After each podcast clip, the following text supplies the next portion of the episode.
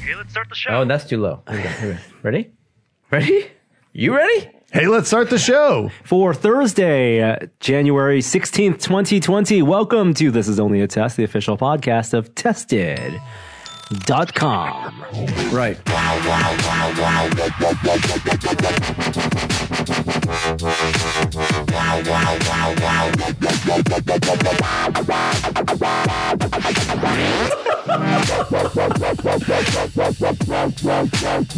Look at that fucking squirrel on my bird feeder. And then suddenly, the Enterprise D's bridge.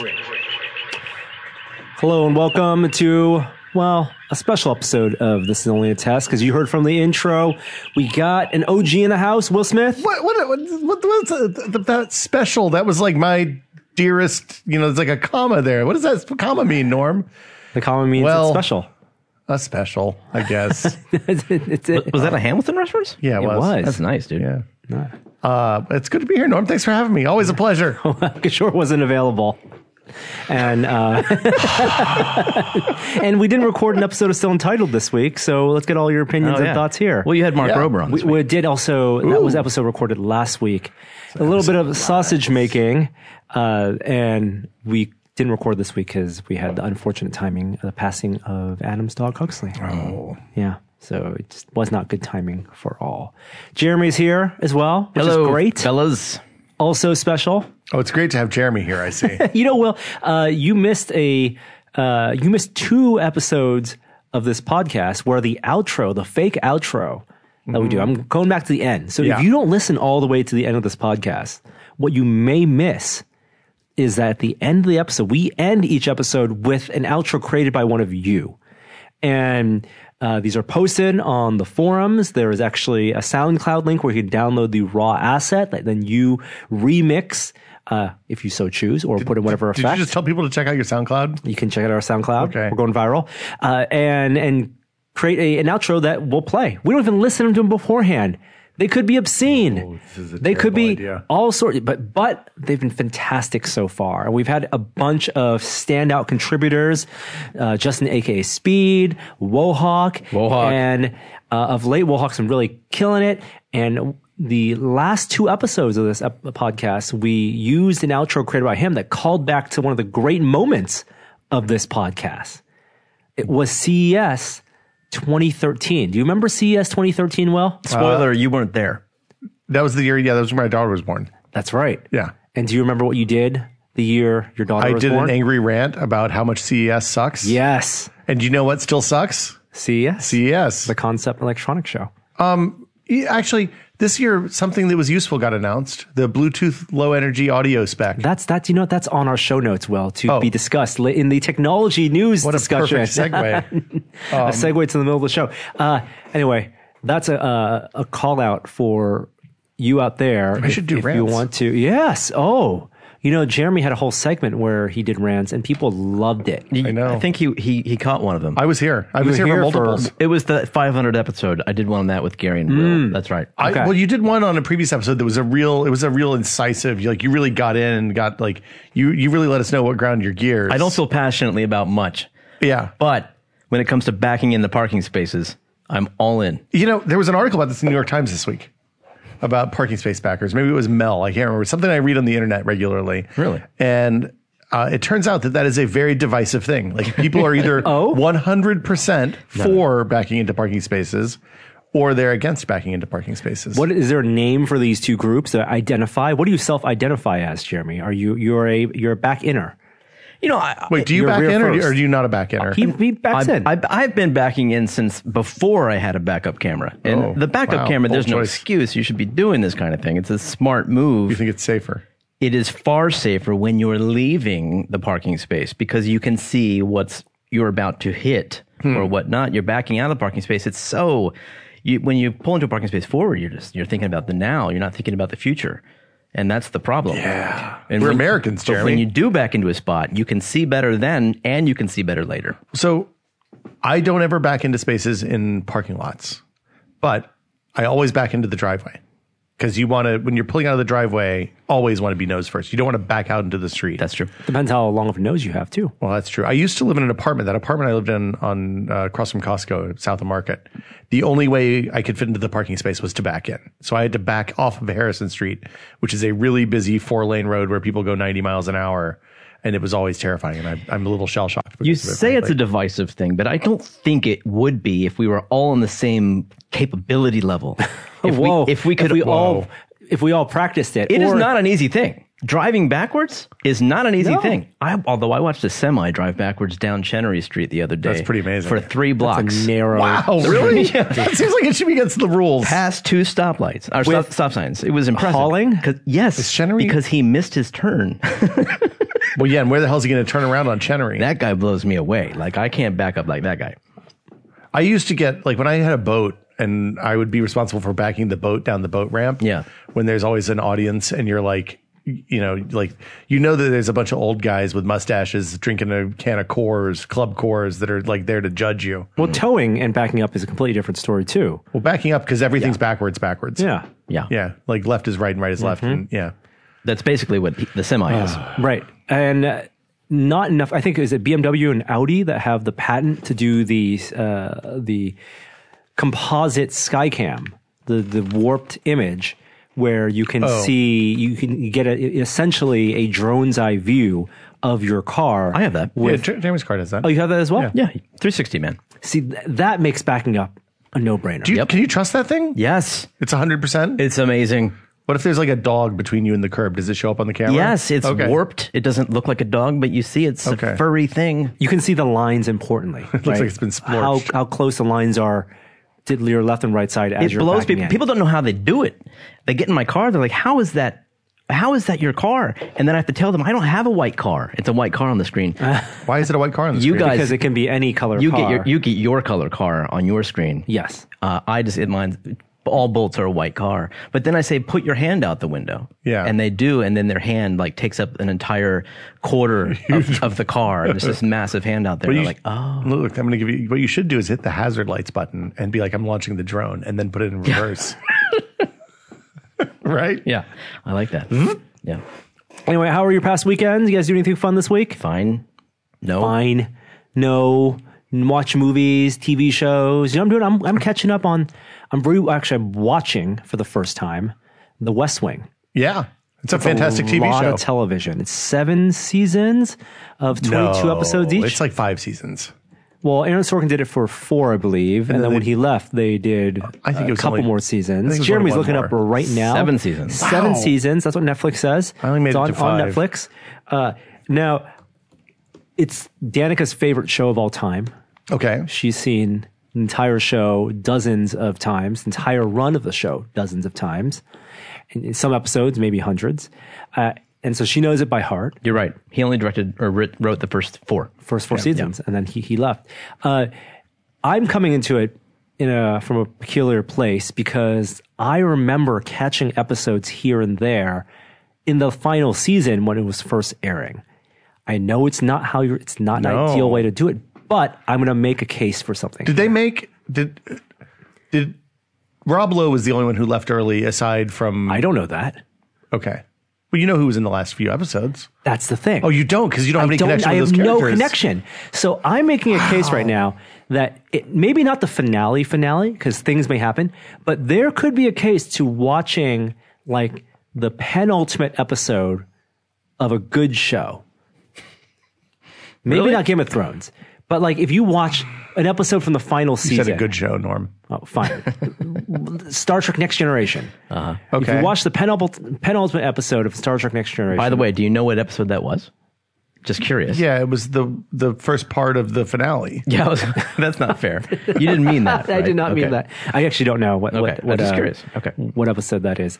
But then, if it's like a if it's a serialized story, Yeah. like like the West End, Yeah. it, it's coming to a conclusion, and if it's presumably a lot of re- returning cast, watch that, and then go back to the beginning. Let's say Boardwalk Empire. Watch the penultimate penultimate episode. the Second last episode of Boardwalk Empire, Mm-hmm. and then go back and rewatch the series it's kind of like a flashback. You make the entire series a flashback. I doubt that by the time you get to the end, you catch up, you will have one remembered the plot details, but I do like the idea that the the filling in the gaps It's almost like- happens as you're watching. It's almost like you're building in a show mechanic. Like if the first episode were the last episode, Yes. the penultimate episode, Yeah. and then Mad Men. Here's- that's another how I met episode. your mother. You know, Yes, if you How I Met Your Mother and Mad Men, would that work? Because I'm doing it right now with The West Wing, and I find that it is working. If you How I Met Your Mother and Mad Men, it would because the real the real uh, moment for that is the Hershey's episode. Like that show, the pivot on that which that show turns is when he has the breakdown in the Hershey's episode. I also like that if you do it this way. Sure, if you if you have good memory and you watch an episode and you kind of under you see, okay, this thing happens here. These two people are having this fight, or this they are in this place in their lives, but you have no context for it because you've never seen the series, and you rewatch it, you get to experience, you get to have this experience of of of, of watching something from completely two per- different perspectives. It's like having this memory drop drop in. So, so the, I mean, the thing about West Wing though is it's less it, like more so than even most like n- we you know network dramas, hour long network dramas of that time. It is less about plot than it is about, especially the overarching story is less about plot than it is about the characters. Like if you think about it in that like. CJ is essentially the same character through the entire run of that show, right? Like she changes obviously, and she becomes a more vocal part of that of that cast and that administration but like the character is more or less the same right and and i think it's because those characters were drawn really well that you can kind of like it is a show that if it's on i will kind of pick it up and watch it watch and it doesn't matter where it is because i'm like okay this is after that thing happened and before the election and after john goodman but before this and and like you know where you are but it kind of doesn't matter which is i think one of the things danica likes And 'cause also, we and talked also about it's, it. it's something that uh, network television is good for for Yeah. syndication Yeah. because you know these shows are forever in perpetuity being rebroadcast somewhere, and they want people to be able to jump in and watch an episode, not feel like they have to do the Netflix binging thing. Al- Alice and Janie, C.J. Craig went to my college. really Yes, we're we're very proud of her. she you should be she's Are you a more- fantastic is, is your actress- college more proud of actor. her than Ted from How I Met Your Mother? Exactly. did you go there too He did. We're equally proud of both. We are No, We are more incorrect. proud. We are more proud of Paul Newman. Wow. go to Kent okay. State? Kent State. No, No. no, went to Kenyon. kenyon Yeah. Um, interesting There's an episode. So have you started season three? I have. So you've seen I've seen the 9/11 9/11, episode. the- which is a phenom- like a weird that came out bottle of, that episode. came out of nowhere. I mean, that was Yeah. less than a month after 9-11. And, Well- and and I remember that hitting home for me in a way that no news broadcast did.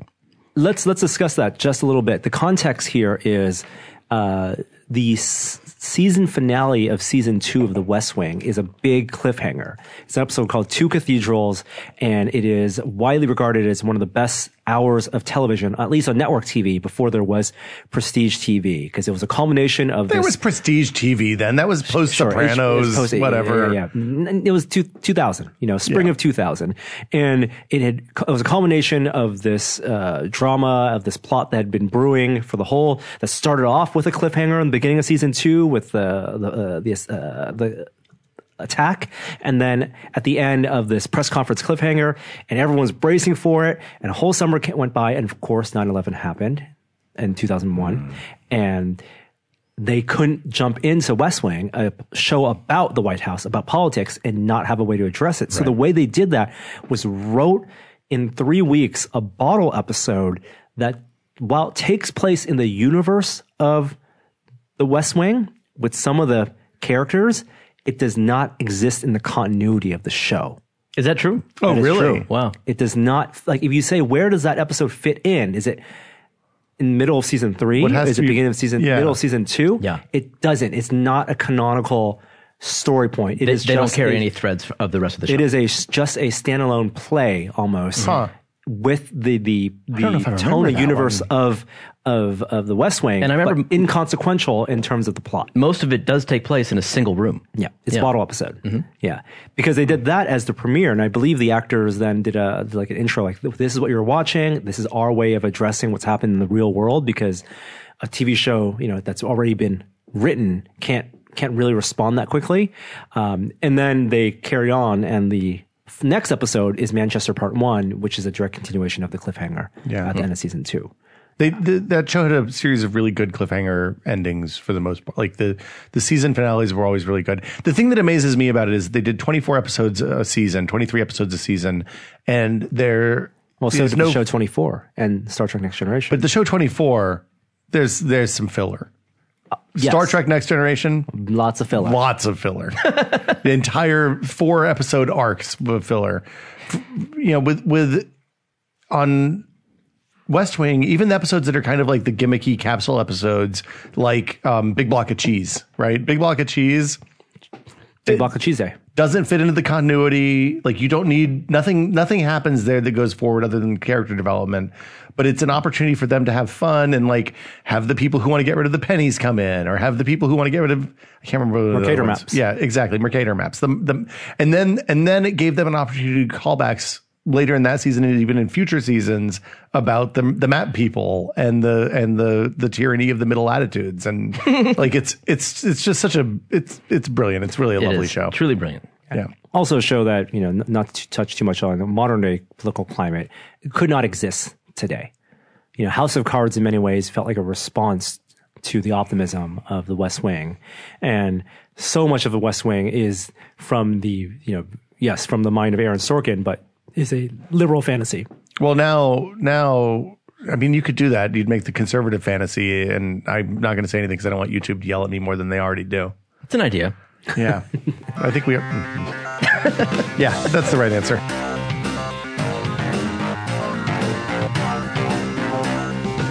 Top story this week.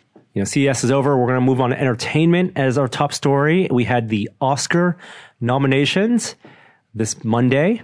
They were, and this comes on the heels of the uh, Golden Globe Awards Mm-hmm. the week before, uh, which, as a precursor to the Oscar, is, pretends to gi- give us some clues as to who might be in the running. Uh, a few surprises here. Um, have you guys watched the movies? I've s- watched a surprising number of them for me, which is to say, you know, probably half as many as you. Um, I've watched more of them than I would usually have by this Yeah. point. Yeah, Let's start with uh, let's go in order of of uh, as as they would broadcast. Let's let's go with the, some of the categories that are not as well known. Let's start with best animated film. Okay. Because a Wait, surprise explain for best- animation, Norm. I've never heard of this before. one of the. Uh, in terms of best animated film, a surprise was that Frozen 2 was not nominated. Yeah, it's now the most popular animated film ever if you don't count Lion King. Okay, if you Which don't one? The new combine- Lion King. Lion Pardon? King? If you, what do you mean if you don't count The Lion new King? one that came out last year. The live action, Uh, the- yeah, the, the- one that looks like live action. Did but that make isn't. more money Yes. than, than Frozen 2? But that's the only animated film that ever has. And Disney actually puts them in different categories, so they consider Frozen 2 to be the most uh, lucrative uh, film they've ever made. Yeah, the that new line, the Favreau Lion King seems like a live action remake of Lion King. That's what Not- they consider. Yeah, But it Even is though it's all 100%, animated. yeah. Well, no, there's one. There's one scene. Oh, is that right? Yeah, he left one shot and then it's just real Savannah. it's I the mean, old, people it's could like tell. it's like the third shot in the film. yeah, it's it's in it's, the opening. immediate. I'm waiting for Disney Plus. Um, it to come to Disney Plus. I, I like a lot of these movies. I haven't seen Klaus. That's a Netflix Santa movie. Yeah. 2D animation. Oh, really? By like computer assisted hand drawn. I, I believe so. Neat. Um, I didn't like How to Train Your Dragon three particularly. What happened in that one? I I think that the black dragon met a white dragon. I don't know. I fell that- asleep. that I almost was fell last- asleep in the that movie was theater. last year? Wow, all right. I went to see it with my daughter, and I was like Yeah. snoozing DreamWorks, man. Is that is that a franchise that was hurt by the fact that they created so many uh, that the TV series and Right. It wasn't it didn't feel like a long awaited return to that world. That's just the way DreamWorks works now. Like they, there's been a Trolls TV show. There's been a Boss Baby TV Hey, show. you say that, but I'm looking forward to the new Trolls movie a Trolls lot. World Tour. I'm there, man. Yeah, I'll, okay. I'll day one that with All you. right, right, good. Hey, the, the Yeah, McElroys are, are in it. Are you gonna be a metal troll or are you gonna be a punk troll? Oh, I'm all about the hip hop troll. You're a hip hop troll. Yeah. Uh, see, I'm a I'm a pop pop troll. Uh, the other uh, nominations for animated film, and uh, this is the only category we'll go real deep into uh, because it's of interest to us. Uh, I lost my body, which is Wait, what are you talking about? I've, I've never heard of this film. What I, I category? Ah. lost animated film. Uh, it is it's French. it, film synopsis, synopsis. Adventure, young love, and childhood memories intertwine as a severed hand crosses Paris in search of its owner. So it's Thing from the Adams Family. Also Yes. not nominated. Yeah. now, to, uh, Pixar usually walks away with the Oscar. Mm-hmm. I'll- I wouldn't be surprised if Toy Story wins it, but Missing Link won the Golden Globe. I thought Missing Link was fabulous. I, we watched it a few times, and it is a lovely, charming film with really good performances by uh, surprisingly Zach Galifianakis, Hugh Jackman Hugh Jackman. Mm-hmm. Um, stop, it's, stop motion. It's, stop. It's it's it's As it's stop the Leica motion thing that they do now. as yes, and and It, it incorporates a lot of 3D printing to do the facial uh, animation. Mm-hmm. but then they also do like computer animation for backgrounds and effects and all that stuff on right, top right, of the stop motion. right, and those run at like full frame rate. sometimes yeah, it's super cool. Yeah, it's really it's a lovely it's a lovely film, and like the sets. I constantly was watching that, wondering, "Oh man, how did they do this shot?" I- Really? it's uh, like a film skill. I always Yeah, I, I have not in seen awe. it. Yet. I mean, the last one they did was Kubo, I believe, Which I loved. and, and they had the biggest stop motion puppet they made for that one, one of the big the villains. Yeah, the big warrior. Uh-huh. Uh huh. And for this one, they had incredible uh, walking on elephants set. Oh God, the behind the scenes for that just shows like this. Do they do an end at the end of the film where they show you a little brief how they Not did it? the best one they've done that was Box Trolls. Okay. Do you remember Box Yeah, yeah, yeah. Trolls? Loved it. Because and the end credits for Box Trolls, they had two of the characters, the villains, the kind of like your um, like your your, your uh, the, the the thugs, the sidekicks. They were had this conversation with each other. And it it was an existential conversation. Yeah. And as they were having that conversation, they would pan out and then inc- incorporate the uh, time lapse blurring of the animators, and so you could see the, the characters being animated in in that time That's lapse. awesome. Um, As well I- as the set. So the thing I liked about Missing Link also is, and this doesn't necessarily help it for Oscars, but uh, like Kubo, definitely not a kid, a movie for young kids.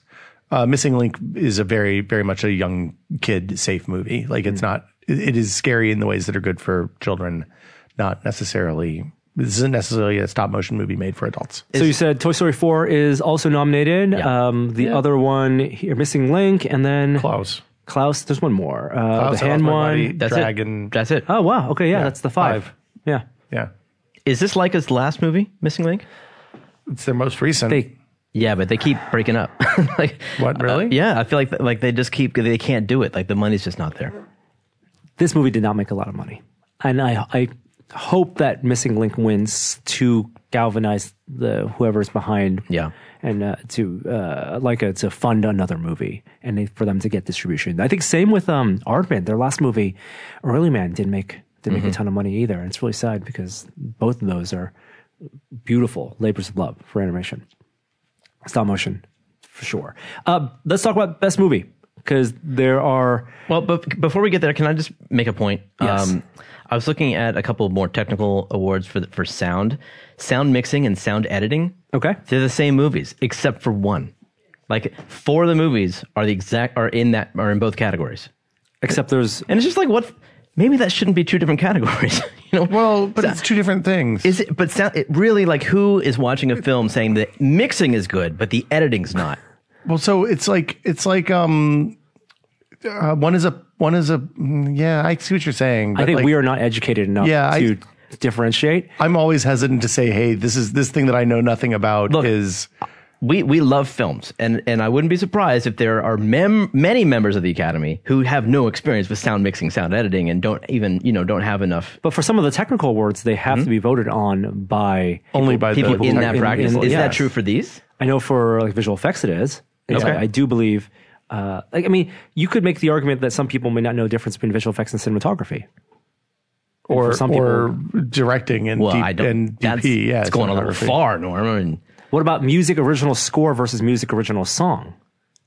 uh, see, I know, but I know the difference. See, you know the I know difference the difference. because you but have kids really, to sing songs. I mean, I I honestly think there's a lot of mixing probably going on in the editing. And it's just it's a hard thing to, to differentiate between, and it's odd that both of these categories have the exact same movie. sounds I like would we think need to find a sound editor be and a great. sound mixer and have them in conversation with each other, talking about their jobs. Yeah, I mean, I feel like they probably do the edit and then they mix the edit, result of the edit. you use right? Premiere. Come on. Norm's already there. God, we're gonna get yelled at so much on this. Jeremy Williams, I- I- everyone. Hey, Uh, I, I, I welcome it. I welcome the dialogue. Uh, but if you want to know the, the four films that are crossover, it is uh, Ford versus Ferrari. It is Joker, So- ni- 1917. Okay. You don't want to know the last Yes, one? I do wanna know the And last Once one. Upon a Time in Hollywood. so Ad Astra and S- Rise of Skywalker got the two space Yeah, slots. those are the weird ones. Yeah. yeah. You, now, I will, I will explain in one sentence Oh, good. the difference. Okay. All right. because there are, there are articles about this. You are not the only person who has thought this idea. Well, it's just that they're There's so, no such thing as an original thought it's in just that it's- 2020. They're the same movies. That's that's all. Now I'll you say. notice in sound editing, the, one of the movies that's not in sound mixing is Rise of Skywalker, right? Oh, Right, and and Rise of Skywalker, I did think that the sound mix was what ruined that movie for me. the sound editing was much superior. Has the pew pews, yeah. Yeah. Pew pew. has the room, has the right, Yeah. Mm-hmm. because sound editing is the job of collecting the sounds needed. Oh. So it's not properly, it's not maybe best named. So the Sound film ed- editor edits the audio, but the sound No, editor. no, no, no, no. Sound editor is are like the people who create the sound effects. They're the Foley people. Foley people. Sound editing is about collecting the sounds needed. Oh. Sound mixing is what's done with the sounds after. Oh, that's what I consider editing.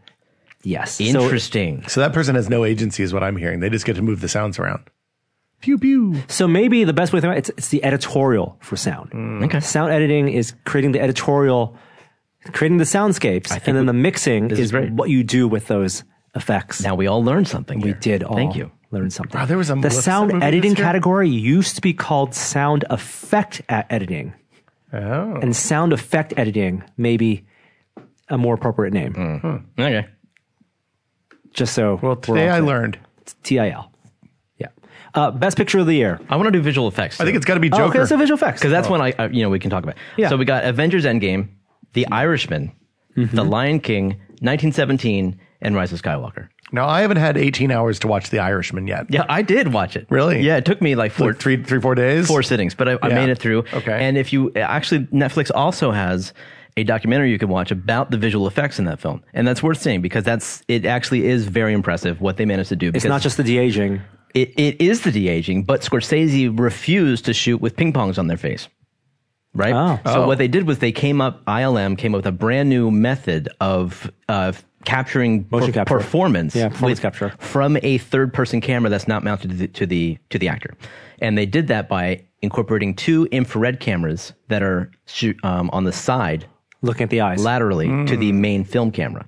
And so they shoot and they capture depth and no shadows, and then they can create 3D geometry from that and then apply that to the film. This sounds like an awful lot of work because Pacino or De Niro did not want to put on Ping pongs. Ping pongs. Yeah. and wear that head rig, which is I can see their that. prerogative. Absolutely. right? You, that that maybe inhibit their acting, but that's also part of the acting. I think they're too old to have new tricks added to their acting at this point. I don't think that's Scorsese's jam. Yeah. So I, I mean, it's, It's cool- not cinema. As cool, Ping pongs on face are not cinema. Yeah. No, definitely as not. cool as that is, I don't think that's going to win. I imagine it's going to be either Endgame or Star Wars. What do you guys think? Oh, I think it's going to be Lion King. Yeah. Okay. So I haven't seen that. That's all CG. I, I mean, Lion King. So the opening of that film is a shot-for-shot remake. It's maybe the first what, like five or six minutes, Norm. Shot-for-shot remake of the of the Circle of Life open, cold open of Simba's birth from the animated thing. And I, if if you showed it to me, I wouldn't have known that it was like not actual animals. So the way you describe that is is the way you evaluate, and this is as much a question for the panel in the room as it is for people who work in visual effects out there who may be listening to the podcast, is the way you evaluate the quality of visual effects, the ability to hide the fact that it is a visual effect, or is it the fact that you're showing something that could not be done with a practical effect in in camera? So Like for example, Thor, Hammer, Mjolnir, Thanos, all these cr- uh, c- uh, the amount of crazy effects you might see in a movie like Avengers Endgame could be, I mean technically could be done, you know, with prosthetics, but would be very difficult to do a spaceship flying into Earth's atmosphere without visual effects. But that is an overt visual effect. Is that more difficult to integrate that and make that look like reality than it is to do something like a completely digital human character or creature that then hides the fact that it is a visual effect or the kind of visual effects that might be set extensions that like that might take a green screen shot and or you know what is your qualifier there so well so so i when i i judged I, i'm a part of a judge panel for a couple of vr awards um, and we have similar criteria to what the academy uses for the for their specialist categories right like so the, the criteria we use and i think that it applies here is when what's pushing the medium forward so you know, in some cases, that's going to be something that's overt. That's you know, a spaceship that we've never seen before, or um, you know, uh, the water, the water bits at the end of Endgame, right when the water is rushing in, and there's there's you know, Doctor Strange stands up and and serves as a magic dam. or performance capture without ping pong balls. Yeah, exactly. Or performance capture without ping pong balls. Or um, the first time we saw de aging with Rogue One with with uh, or uh, the virtual character vir- virtual character in, in Rogue One with Peter Peter Cushing. Um, but then sometimes sometimes it's something that that like is really mundane, like like the ping pong balls, like doing the, fa- the face capture without ping pong balls. And I and I think, I mean, I think that's why these awards are, are somewhat flawed because to give a single always. award and to say in this year, this is the one movie that should be recognized above all others uh, to win the award for this category is to make a decision about the type of qualifiers that you're rating it on. I mean, the movie, the fact that the movie 1917, which is, does not have a ton of overt visual effects. And you would think that its accomplishment is more in cinematography or in editing, but the fact that it's nominated for the visual effects category, Does that surprise you? it does surprise You're me. the only one here who has seen it. Yes, Yeah. because I mean there are things that are clearly visual effects, whether it's sex tension or you know uh, a, a, some type part of the battle, right, explosion or something. But I I think that their visual effects accomplishment here is probably in the way they blended the cuts, and which is a direct tie into the cinematographer, and it is completely um, uh, uh, it's transparent here. Like you don't you don't notice the visual effects, uh, but it. I, I want to read the Cinefex article about this to, to know about what about what what did they do? What did they add? What who you know in, in post? I mean, I, I think I think a lot of this also is in how how this award is worded, right? Like what the language of the award is, um, because that's that's going to make a difference. Like if it's if it is pushing the medium forward, that's one thing. If it's the most representative, the you know the best execution of visual effects for the year, that that's a different kind of category and different criteria. Good competition, regardless. These are Yeah. all films that could possibly win it. It also really great films. is a category where you actually have a discrete uh, number you can associate with number of effects shots. How many effects studios worked on it, which are, may not you know correlate perfectly with the quality of it, but that you don't have. Like you can't say you know directors they spent this many shooting days on this, and so it should be acknowledged. Like you can say, wow, Endgame, Right. I believe Endgame had you know three thousand effect shots, Yeah, right. and we, and was the collaboration between you know a, a dozen 12 different studios, you know, yeah. effects companies. By that metric, it would have to be Lion King, I imagine, because it's nonstop. or Endgame, one of the I- other. I'm saying as, as a way to create a short list, Yeah. as a way to then you, to point your eyes to okay, maybe this should be Yeah. um, acknowledged. Wasn't Forrest Gump up for this award? Because that was. that is Benjamin famous. Button, Forrest Gump. That's famously a movie that had trans, as you would, as you said, transparent special effects where you can't see that they're there. Yeah, well, you could. The ping pong game. the ping pong game, no. But like when they superimposed him into pic- scenes with Nixon and stuff like that, it was Yeah. pretty apparent. I, I like I think I think the stuff like it would I'd be interested to see ex- what they're going to show because they always show clips of the things that that are, they feel are representative during the show, um, and I'll be interested to see which uh, you know whether and if it's for the suits like is it for the time suits. Is that why Endgame is here? Oh, wow. Because those are all virtual, right, right, that's right, right, right, right. Like there's no, there were no physical time suits Yeah, yeah, yeah. That's funny. you Mm-hmm. Yeah. know stuff like that. virtual costumes. Yeah. Uh, okay, best picture. 'cause Best we're in a- picture. uh, Joker. It's gotta this be is- Joker. This is 11 the category nominations. where the Academy can pick up to ten movies. It's I mean, you know, and just to be clear, they added ten movies because they wanted to improve diversity and I never understood why there's not just 10 movies. It's not like there weren't 10 great films this past year. There are always 10 great films. to say that we're going to have eight or nine, in this case, nine this past year, Because being nominated really is an award in and of itself. Like the nominees get stuff, they get attention. Um, they'll always have nominee. good seats for the I Oscars. don't think it dilutes. I don't think it dilutes the the recognition that the other nine films get. It to mu- add a a film, It must be like the debates where if you only have one percent, then you're not invited. yeah, there, there's a there's a threshold of votes that they have to Yeah. get of the percentage of votes that they have to get in order to be continued. And I think they do a ranked list now for the nominees. Um, so this is probably one that the whole Academy votes on too. Yeah. The, the the the yeah. So 4v Ferrari, The Irishman, Jojo Rabbit, Joker, Little Women, Marriage Story, 1917, Once Upon a Time in Hollywood, and Parasite. Very notable, Parasite was the first foreign language film uh, from Korea uh, to be in uh, contention for Best Movie of the Year. I think two of these movies are on Netflix. And Netflix is, I was going to say, uh, was the studio, if you consider them a studio, to have the most nominations out of any other studio. Really? Between Irishman and Marriage Story. And this is and so they had to get in the theater, right? Uh-huh. and they had an In animated order to be movie too. yes. Qualified. Yes. Interesting. Um, I so I mean, this is why you can't go see uh, Marriage Story or uh, in in on Netflix right now. God, That's why it's coming Booksmart to could have been Netflix here. at the end of the year. Oh, I didn't What know an that. yeah, omission. Booksmart could have been Booksmart here. could be easily like, been here. There's, But I can see Irishman.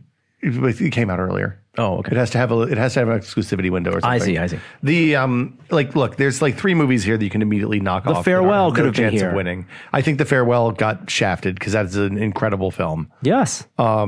I, I don't think Once Upon a Time in Hollywood.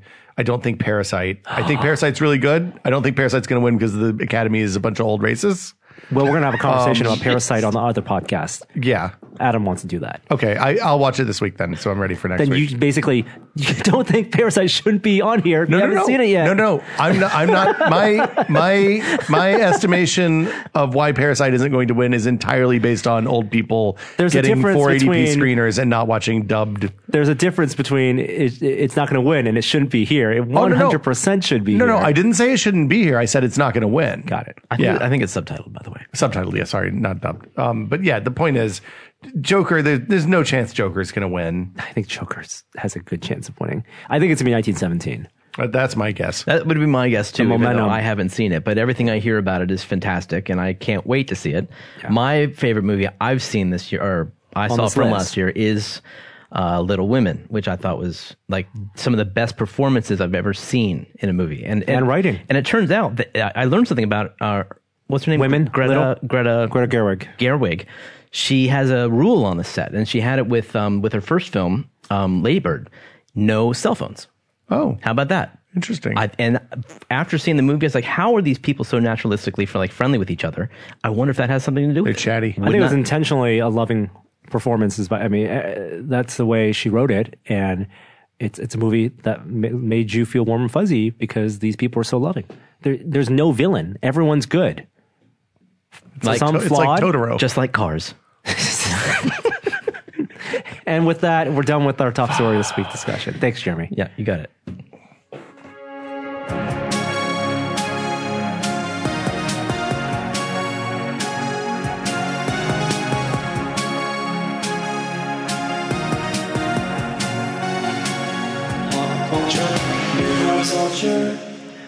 From cinema to the MCU, which did you hear about this? wow. Did you hear that uh, Scorsese? Scorsese got trolled by his uh, daughter? I yeah, believe. I saw No, I that didn't tweet had like 150,000 likes, and So- 100,000, 50,000 retweets. For Christmas, Scorsese's daughter wrapped all of his presents in Marvel wrapping paper. wrapping paper. Yeah, that's great.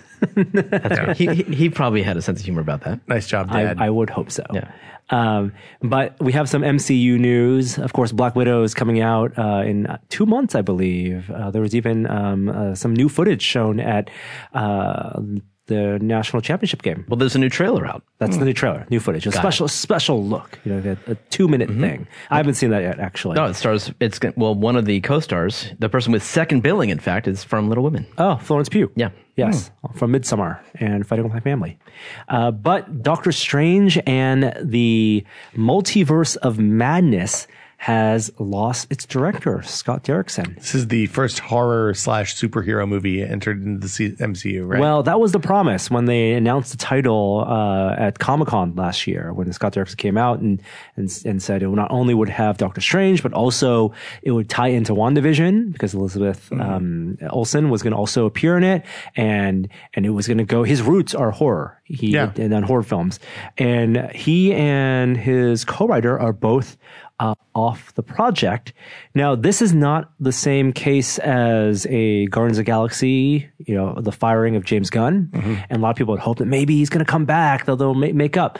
But he will remain executive producer on the project.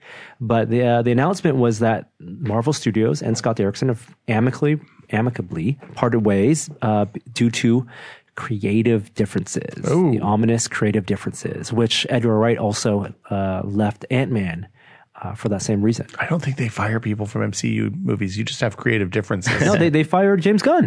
Well, What is- what James is- Gunn was fired because of, of a drummed up controversy about stuff he said on Twitter 20 years That's ago. the- 15 he- years but ago. he was fired from Yes. the MCU. What does it mean to, to executive produce something that he's still on as that role? That can mean all sorts yeah. of things. It can mean you put up money, like wrote a check. It can mean you Doesn't mean- hired the producer and then the producer hires the rest of the people. Kevin Feige is the producer. No one's hiring him. That he certainly He's didn't, EP. he didn't put up money. but but he, he's the producer because he's he's in charge of all of Marvel stuff. Yeah. Like he's he's the you know where the buck stops on his desk. Wondering And, what- and there were some EPs that were just EPs by name, right? Yeah. Like you know, um, back when Stan Lee, Stan Lee was around, Hmm. he had EP credit, and it could mean you just get a, a a percentage, or it could mean that you get some say or recognition, or like it could you- mean you're yeah. involved in you know final sign off on certain things. casting and scripts and stuff like that. okay. You're you're in the room. you deserve to be in the room when the important decisions are made. But, but it can also mean literally like they have they need thirty million dollars to finish this movie, and you're like, hey, I, I'll take I'll give you thirty million dollars in exchange for a cut of the back end, and that can be you know The that can order in make which an they EP too. list the EPs in Yeah. the opening credits or the closing credits will tell you a lot also Yeah, in terms the of amount of involvement. closer to the type of- beginning, the better. type of Interesting. involvement, yeah. Interesting. Yeah. Uh, so they don't have a new director yet, but uh, this is presumably gonna, was going to start production later this year. McG, Don't screw it up. I love the first one. Who would you want to direct? I mean, who directed Cabin in the Woods, um, that, that was drew something, right? yes, Drew Goddard. yeah. Goddard. I, I would- Drew Goddard is my bet. You're my still bet. on the horrors like bent. You I want want. to see that. I want a. I want like a mildly spooky Doctor Strange. yeah. What a slap in the face, though, because Kevin Feige had walked back before they make this announcement. They had said he, he had said at a, a conference or uh, some some event that he you know it's not gonna be a horror film. It'll be scary, but it, wa- it's not gonna be full on horror. Maybe not those words exactly, uh, but it sounds like they s- still wanted to have some of those light scary moments, but not make it full horror. I guess they could get a Drew Goddard to do that. I I'm gonna. think s- I'm gonna say Christopher Nolan, they're not going to get Christopher. but Nolan. that would be good. they, they That would be great. And let's Ah. fight me. That would be great. You think specifically if he was to come in for a Marvel film, you Freaking- would want it to be Doctor Strange. Inception? That's like the most Doctor Strange movie we had before Doctor Strange. Well, that's true. Kind of. Bring it. I I uh the the reason I said Cabin in the Woods is because not take out the the hillbilly redneck zombie guys. This the overall spookiness of that is I think the appropriate level of spookiness for what's probably going to be a PG thirteen. Like we don't want body horror. We don't want your your green dra- monster or whatever you know the the hostile guys up to now. You, you want like thoughtful and scary because it's thinking for a Doctor Strange movie, not giant monsters. Terry Gilliam, No, maybe Hey, not. I'm there. Terry Gilliam, Doctor Strange movie. I'm I sign me up for that. It, it'll never come out, and it'll take 15 years, and he'll probably post something that's shitty on Twitter or something afterwards. There'd be a Blu-ray 20 years later with his cut in it. Yeah. well, you heard, you know, they're going to release the uh, Trevor outcut. The script for that leaked this morning for Rise of Skywalker. No, You're joking. Yeah, no. What? Somebody posted the Trevor Out script for Rise of Skywalker this morning. I don't know if it's real. I don't know who did it, wow. but that's the thing I saw. you have to go to the dark web for that stuff. Look, man, you just turn, you turn the Bitcoin and then you Turn the you Bitcoin you- you- 15 degrees Yeah, you got to go to the ATM under get the, Bitcoin, under the and last send them a moon's QR light, code, the last and sun's light on the you solstice. can get whatever you want if you're on the dark Yeah. web. Mm, well, maybe you can find uh, the one thing I'd like to find on dark web is a screener for Picard. Okay. because the premiere for Picard Yeah, It's out. Like they, somebody's seen it. it was out, they, they should. The premiere was last night. Premiere was last night as a recording list, and the show premieres for the public in a week and a half's time. Thursday, right? What- what's Oh, so the a week word? from the publication of this podcast. Yes. Are people positive? I don't know. They've already greenlit season two. Well, that doesn't mean anything. CBS is, CBS makes bad decisions don't trust them. constantly. No, I think they showed three episodes. That's what I heard. I trust Patrick Stewart. I think if he wants to do a second season, and they wouldn't have greenlit it without him, that it's good. You don't trust Patrick Stewart? I'm trying to think. Has Patrick Stewart ever been anything that sucked? And I can't I'm think of sure he anything. has been, and He's been in a lot of Charlie's things. Angels. That was okay. He wasn't in Charlie's Angels. That was uh, Bernie Mac and Bill Murray. He was in Charlie's Angels. Was he the bad guy? I was- think in that Variety interview this, from this past week, he does mention that, and he he says that was just good popcorn fun. Yeah, Yeah. I'll go have good pop- popcorn fun with Sir Pat anytime. But he's pretty serious about this, and he was very serious about staying away from Star Trek until they came to him with some new ideas. And is- I think, I think this is going to be quite different from Next Generation. like what I what I would have expected was that Gene Roddenberry vibe, positive, optimistic. No. I don't think it's going to be all. I that. think it's gonna be dark and gritty. Mm-hmm. It's gonna be a reflection Oh, yeah. of the world as it is today, full of gray areas, I, I think in many shades of gray, Patrick Stewart said that this is in many between ways three and five lights. a reaction, a response of his to Brexit and the Trump administration. so here's To here's- have a defeated Picard, to have a pessimistic, cynical Picard. a card that's been let down by Federation. Yeah. If you think about it, you know, that's where the JJ verse went. It's to full fascist Starfleet almost immediately. yeah, All, Section all Thirty-One. that Section 31 stuff is is not Roddenberry esque. So maybe Picard is going to dismantle Section 31 from the inside. you know, one of the first um, Star Trek conventions, one of the early ones I went to, I asked I, someone like Rick Berman or something. Was Did you ask a question, but more of a comment? Did ask a question, but it was more about will we see more of Section Thirty One because it was when DS Nine was airing. I'm sorry, can you guys define that? Section 31 is the Black Ops CIA, or it's the CIA like covert shadow group within the Federation that breaks all the rules to subvert enemy empires. And uh, it was introduced in Star Trek DS9. Um, Pre Dominion War, which you haven't seen, of course, but also they brought it back in the J.J. Abrams um, in Star Trek Into Darkness. And it's in as- Discovery a lot too. and it is the the group that's led by Carol Marcus's father, uh, played by Peter Weller, who uh, they bring back and blackmail Khan, and they're the ones who who who fight Khan. Oh, Benedict Cumberbatch is Khan, whoa, you mean the second JJ? the second JJ. Yeah, JJ Abrams. too. Oh, I had no idea. Okay. the one with the good cold open. Yeah. So that that section 31 that ca- was a callback to the group that was shown in DS9. Okay. And then it was also revived in Star Trek Discovery as this kind of black ops shadow organization. They they torture Jeremy. They're bad people. Yeah. But when I asked the question, They use money. the EP said, you know, Section 31, exactly like you said, was is not in the spirit of what Gene Roddenberry envisioned for Star Trek. And yet we just got a lot more of it. I, I've got your I've got your your pitch for Picard without Patrick Stewart. You're afraid that season two won't have Patrick Stewart? I'm afraid that they're going to bring back Tom Hardy as young Patrick Stewart. It's just to No, be he's all too expensive flashback. for them. That's probably true. uh, where I think the the real genuine fear is that there the name of Picard, like Skywalker, will be bestowed onto someone who's not Patrick Stewart, and you're going to follow the journey of a new character. Now, Hmm. there's a little bit of silver lining to this, is that Patrick Stewart is signed on for season two of Picard, so it's going to be Patrick Stewart and he survives. Okay. presumably Maybe, in some way. Maybe it's flashbacks. We don't Oh, know. okay, okay. we don't know if he's going to be there all the episodes. Right. Right. Get, there in age, but he's Brent- going to be Brent Spiner's in it. We don't know- even know if he's alive. Right, exactly. Data, data's alive. Brent Spiner's alive, I'm pretty sure. so, but one of the things that they did say at the Star Trek Picard premiere, or maybe it was upfronts as they were announcing season two, was that by the end of Picard, Star Trek Picard, however many seasons it runs, they want to at some point have all the principal actors of Star Trek Next Generation make an appearance in one way or another. We're Well, gonna that's superfluous, Get but okay, back. great, great, the fan service, fine. the cast members. So, I I- yeah, I'm going to watch this. I don't have anything else. They to say. didn't want to I'm stop excited. Next Generation.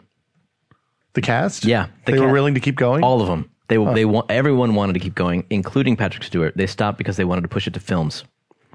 and Wow. And DS9 Paramount was, couldn't do like, film yeah. and show, and probably because of contract negotiations. yeah, they got too expensive. Probably at some point, they Maybe. have to Riker's renegotiate. beard had his, had a real good agent. And, Yeah. You know, well, if Star Trek Picard isn't your Star Trek cup of tea, and I don't know why it wouldn't be. Yeah. Earl Grey hot.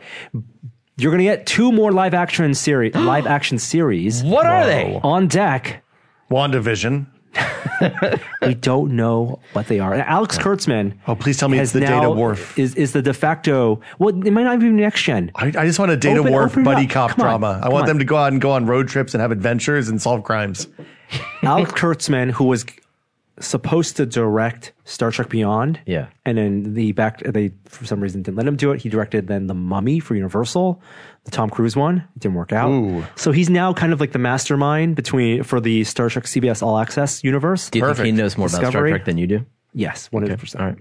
Uh, he co-wrote the with Robert Orsi the uh, J.J. Abrams Star Trek movies Oh, okay. and also Transformers. Well, But- one of those was good. He has a five-year plan for the Star Trek TV universe. So are they calling this like the S- STU, the Star Trek universe? I don't know. Or STTU? but there are currently two series outside of Discovery, Picard, and Section 31 is a show they've already announced. Wait, What? Wait, what? so they're it's- doing a fascist show? They're doing a they're doing a dark Star Trek show. Wow. And that's not one of the two, though? That's not one of them. Huh. Set your phasers to waterboard. He says they have not been announced yet. Well, I've al- I've always said I wanted to see one about the underlings, the recruits, the new Lower Decks. The yes, I Well, want to the- see a show all about lower decks. There's two questions. There's I think there are two paths here. One is Lower Decks, which is one of the best Star Trek episodes. All time great. It's about the the crew the crew uh, the crew members who are not part of the the leadership, who are not part of the uh, the bridge crew. And there's also Starfleet Academy, which is a separate show. Ah, but then you got like this thing where you're always in one place. but that's a cheap way to make It's a about show. the people, though, Jeremy.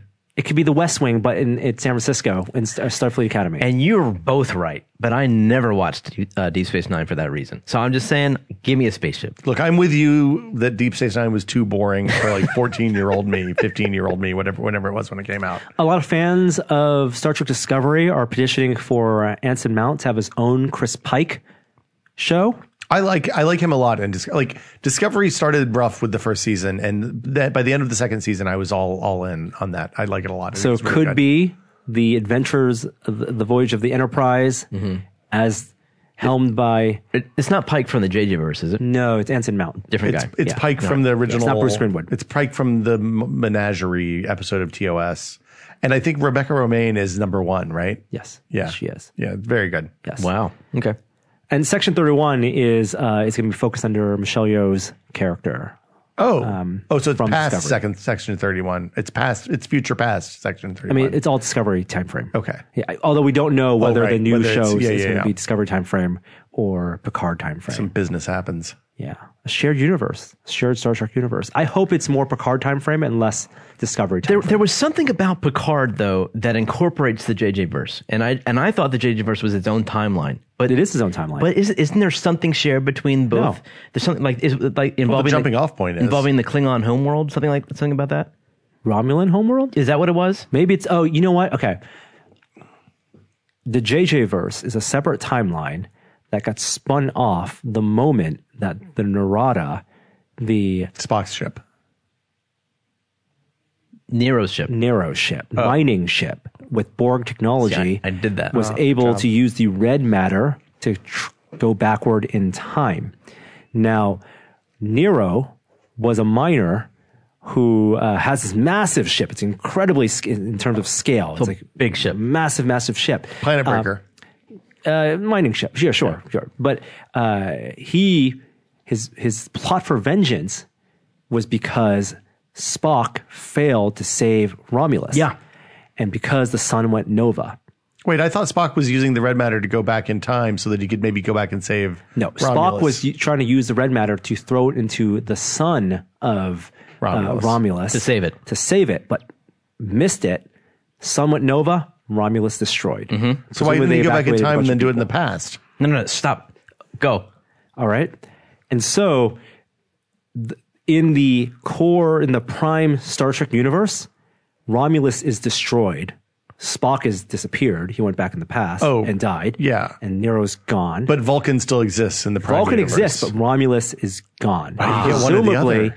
Ah. that's the world in which Picard takes place because Picard, one of his legacies was to try to join Spock in reunifying the Vulcans and the Romulans. And and one of the, so, so what I read was that could be one of his great failings that he failing not only to reunify these two peoples to have this shared ancestry, but also to let one completely be- go to be destroyed and fail to save them. Boom. Yeah. Okay. And I Hmm. So- bet that's one of the plot points. So that's where we're at uh, coming next Thursday.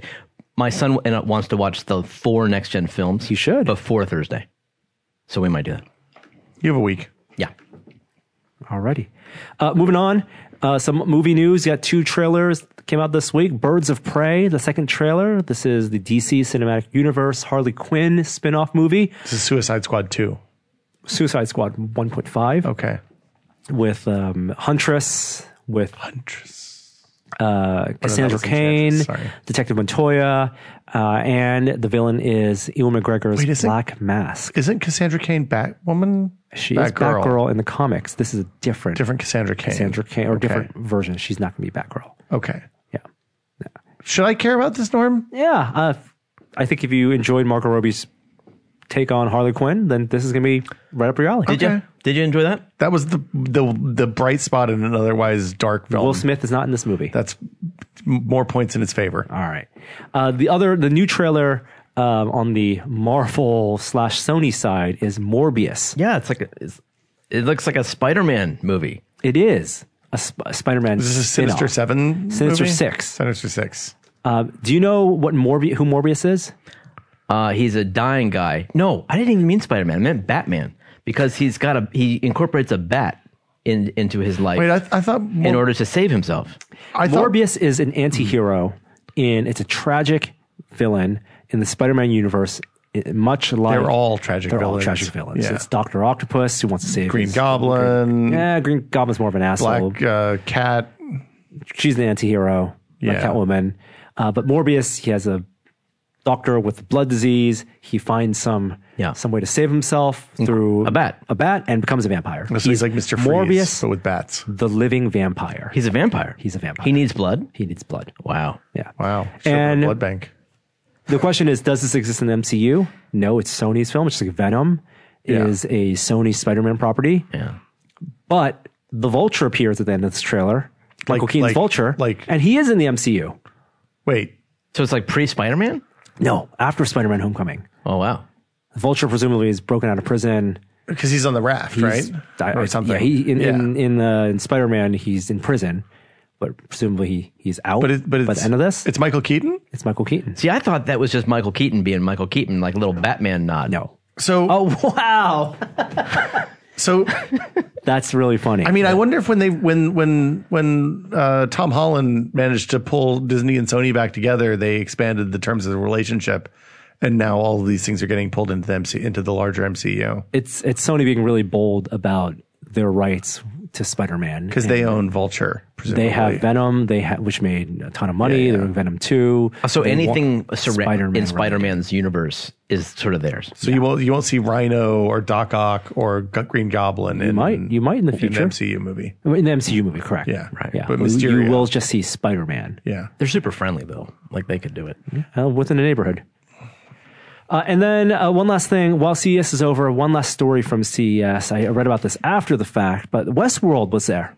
Now the Westworld premiere, season three premiere, it's coming up soon. Uh, I believe in March. Uh, I want to say March thirteenth, March fifteenth. Haha, had very close. March fifteenth is when Westworld season three is coming out. This is the, the Aaron Paul is going to be in this one. Uh, it's presumably in not in Westworld, if no spoilers, but it's in the, the real world and with maybe some other it's like the third Matrix movie. destinations. This is going to be great. And they did an activation at CES. They've done this before. So you remember like a, a year or two years ago? Such a weird word. They, I know. it's- I, I feel like you gotta activation saying, it up. saying it. But they had an event at CS two years ago where they took uh, press and other people out to this ranch Yeah. where they essentially did a live performance as if you were in Westworld. thank now the you. problem was that half the people there were dressed as CES journalists with their badges Mm-hmm. and their day clothes, and so it was not as immersive as you would Wait, hope. Oh, they didn't take you into the room and have this mostly naked person give you a white hat or a black hat? no, that was a separate type of activation they had at New York Comic Con three years ago. Oh yeah, that, those hats were pretty good. Yeah, yeah, they're they're okay. Okay. Uh, and, but what they did for this one as a tie-in is they had their own CES keynote, E Hmm. It was a parody, sat- satirical take on a CS keynote Just from what I've company always wanted. of an in-universe company. And the guests that they invited, like the press people they invited, had them fill out these forms ahead of time. They attended the event, and then there was some dinner or some like cocktail party or something after the keynote. Yeah. and all the actors that they hired to uh, to be the service be people robots, yeah. were robots, and they knew everything about the attendees. So they had people watching on cameras and talking into their ears. they did research on all the attendees, social Gross. media research, and it was as gross. much a commentary as, as how much information you have in the world as it was on you know CES. You went to one of these. Did you go to this one? I didn't go. I wish I went. I wasn't at CES. I wish I went to this one. So they they Googled people, at the bare minimum. Wait, this was this year you're talking This was about? like oh, I got a week ago. Okay, gotcha. and they they found information about their personal lives. That's crazy. and they integrated it into these scripted conversations where they had the actors find the people and then s- hug them and Yeah. and pretend to know them.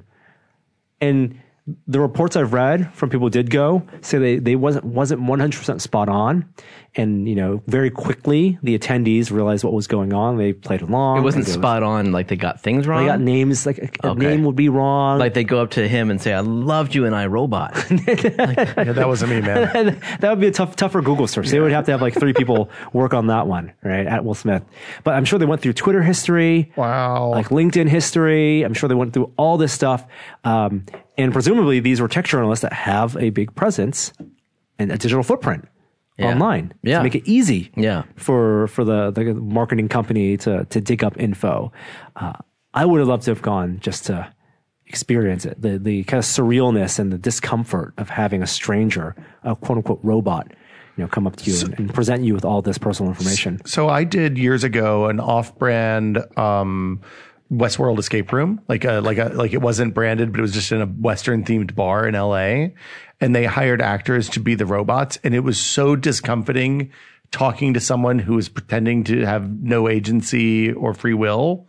In, in that way, it was it was very very unsettling in a way that I was not at all expecting. Yeah, so not not for me. I get weirded out going to VR events and people know my name. You know, and and, I'm talking about the, the PR agents. You know, They do, they, they have a file. and they have a file. they yeah, do exactly. have a file. Yeah. yeah. The, the worst ones are the ones that drop in like three bits of three bits of info at Oh. the head of the PR meeting. How's your How's your daughter? She's seven now, huh? Well, I guess not for a couple of weeks. I'm sorry. Do I know you? yeah, no, It's no, definitely thank you. to, to take you off guard, and put you at a disadvantage. All right. Before we move on to our next segment, uh, segment I want to let you know that this week's episode of the Stillian Test is made possible with generous support from Lutron Caseta Smart Lighting Systems. A lot of people think you need smart bulbs to get smart lighting, but there is, as you all know, a smarter way. Caseta smart dimmers and switches replace a switch on your wall so that all the lights are controlled by that switch will act smart. Think about all the places in your home where one switch controls multiple bulbs, like ceiling lights in the kitchen, bathrooms, and more. With Caseta, you'll save money by replacing the switches instead of replacing all those bulbs. Smart bulbs are only smart when the switch is on. If someone flips it off, you can say goodbye to smart control and connectivity. But Caseta switches are always smart, even if the switch is off. And with Caseta dimmers, you don't need to buy smart bulbs to enjoy smart lighting. You get the best of both worlds, smart lighting control from an app or your voice and control right at the switch. Get smart lighting the smart way with Caseta by Lutron Smart Switches. Learn more about Caseta at lutron.com slash test. That's L-U-T-R-O-N dot com slash test.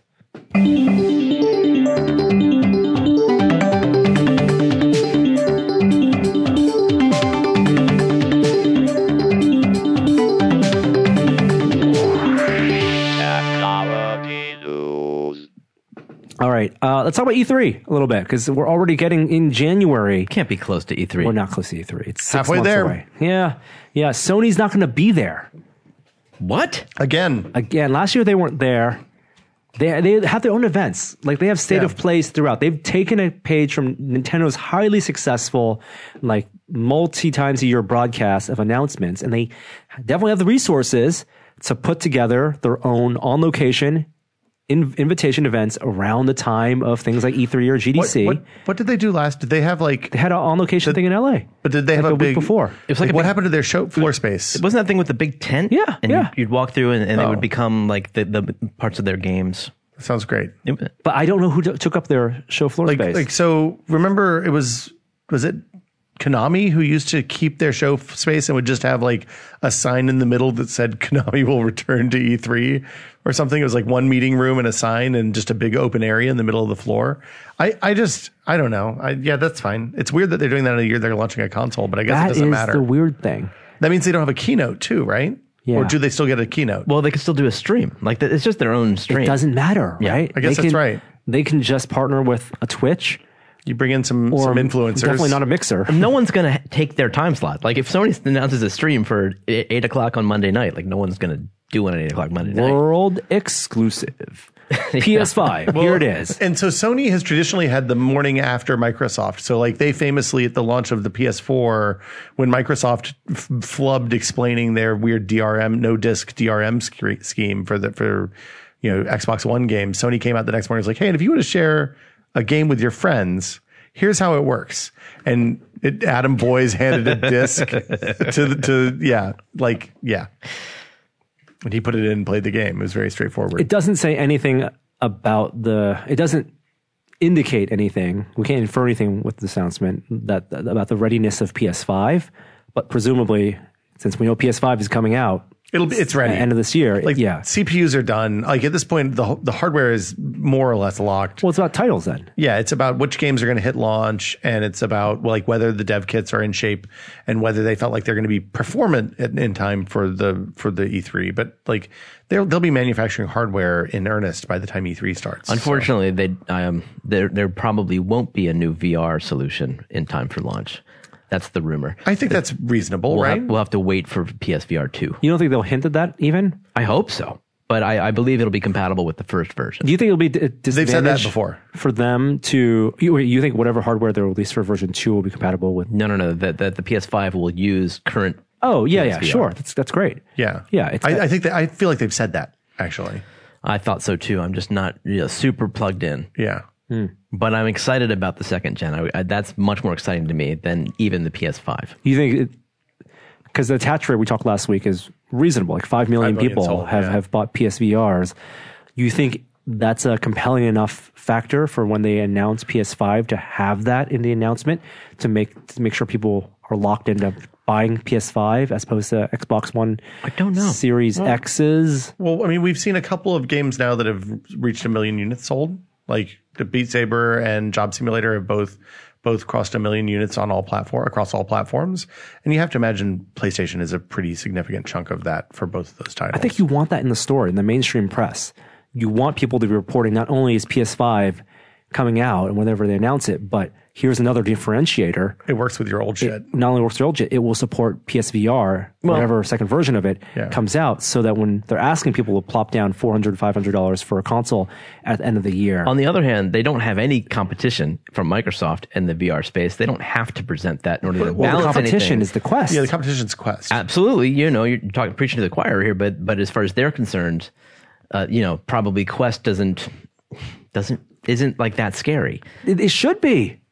well, Because all the kids, it's, it's what the kids want to play in school. But, I, but I mean, here's the thing: is if they roll out PSVR two and PS5 at the same time, then somebody's looking at and and your son comes up and it's like, "Hey, Dad, can we get the new PSVR and PS5?" And you're like, "Oh yeah, that's a grand." you're not going to feel you're like how well did that work out for them with the PS3 when they were like, "It's going to be six hundred dollars." Nobody bought it. If they save it, it does give them a huge story End of year to one. promote yeah, either end of year or by you know next E E3. Yeah, Uh, on the Xbox side, we saw that first image of the Xbox Series X. Sorry, that's Xbox One. It's Xbox Series X. And now there's an interview that says that Xbox Series X won't have exclusives, next gen exclusives, for a while. I mean, this goes with their. This goes. You know, so, the, so the story is Mm-hmm. games that come out for the Xbox One Series X also will work on the Xbox One and Xbox One X. So, what is the incentive for people to buy Xbox One? I don't think they're Xbox I mean, Series X. Well, if you have a gaming PC, you don't have one, right? Because everything's come to Windows Store and Game Pass. So, like, I don't know who buys this console unless it's just people who buy Xboxes. But they're not going to have a Halo game. They're not going to have anything exclusive to Xbox Series X. So it'll all work on the Xbox and Oh, I also see what you mean. Windows. Gotcha, gotcha. You might you might not get this you know a, a crazy feature in in this you know like a high frame rate feature or some type of ray tracing thing. It, it's but even if like you're using a controls the example, if you have the RTX experience on Xbox Series X and you don't have that experience on Xbox One X, that's not compelling enough to buy a new console. Well, th- I mean, what their bet is is that they, they're they're saying, hey, the console market has changed, and the model that has worked since the N64 launched with Super Mario 64, a game that people wanted to play so badly they bought a console for. They're saying that those times are past, and that now people are buying the console to make the services that they pay for better. So if you pay for Game Pass Ultimate, where you get a, where there's a bazillion games on the service at any moment for you, then y- this is going to be the best way to play that unless you have spent $1500 or $1000 on a pc And this is first party titles we're talking about. Mm. First Like party stuff like titles. Halo and but no third party would well console exclusives Yes, yes. so like sony's spider-man game from a couple years ago console exclusive sold a bazillion copies nintendo microsoft is saying hey we don't need any of this business nintendo is still basing their entire model on only selling shit that people buy from nintendo It's true. yeah Yeah. I mean, this is the console I'm most curious about because I don't know where its place really belongs. i haven't turned on my the only time i turn on my xbox one now is to play xbox 360 games Also, 4K Blu rays. no just xbox 360 games 4K Blu rays only also work on Xbox, but not not PlayStation. playstation pro yeah Uh, moving on from consoles uh, to cell phones, we have Samsung has uh, their Galaxy Unpacked event in early February. I think I'm going to that one because it's in San Francisco, so hopefully we get to see some cool stuff there. But everyone presumes it will be the uh, announcement of the Samsung Galaxy S20, um, and we've already seen a bunch of leaks and images of that uh, that phone already. Things that have been quote unquote confirmed or you know, in, in- shown in these leaks are a 120 hertz display, uh, a fingerprint sensor that's under display, so ultrasonic under display fingerprint scanner, no headphone jack, of course, and maybe even 16 gigs of RAM on a smartphone. Man, nothing gets me more tuned up than a couple extra gigs of RAM on a phone. Look at all those cameras, though. Yeah, That's too many cameras. It's like a spider. what, what's the face? What's the notch sitch? Is there a notch or is it just a It's- hole? I think it's the hole punch. I think hole, hole punch, punch? is the new notch. I don't. I, think I, I don't like notch. the hole punch. Oh, there it is. Hole punch. Hole punch. Oh man, that looks like hole that punch looks like is the a bunch of worst dead case scenario. pixels. Hole punch misalignment between hole punch and the lens underneath is something that I noticed a lot of companies do, and it bugs the hell out of Hmm. Oh, me. like the lens isn't centered under It's the not hole. centered under the hole. If the hole isn't centered on the phone, I'm going to be crazy. It will make me uh, completely unhinged. Well, if you want a hinge, you got to go with um, I'm not no, Galaxy no, Fold. no folded phones, please. Yeah, that'll, that'll give you the hinge. Uh, so, notch is notch is not ideal, We don't talk about notch on this podcast. I thought. but a notch on the smartphone is fine. The hole is fine. None of I it, think the hole is nothing matters, uglier. Norm. Nothing. Literally, Just have the nothing bigger matters. forehead. Yeah. that's I think the, a, a totally fine solution. I don't even think you need to punch a hole in the LCD, especially on Android phones when you then have UIs that that can't don't have. work. That can't, look, yes. it's a just yeah, it's fine to have bezel. I stopped caring when they took away the headphone jack. yeah, and this one doesn't Yeah. have the headphone. jack. Everything's been worse since the iPhone five. You know, the OnePlus Seven uh, last year, the Pro had they didn't use a notch, they didn't use a hole punch. They had a retractable camera, a, a me- mechanism. The hand camera Hmm. That- no, no, popped thank you. up for the front-facing camera. People have been very happy with that. I was super skeptical. It seems like in a year you're going to have an impossible to use front camera. they have tested it for what, like 300,000 cycles Okay, and they have videos showing how strong the hinges and it is a s- or not how strong that uh, mechanism is and I, I can attest it is strong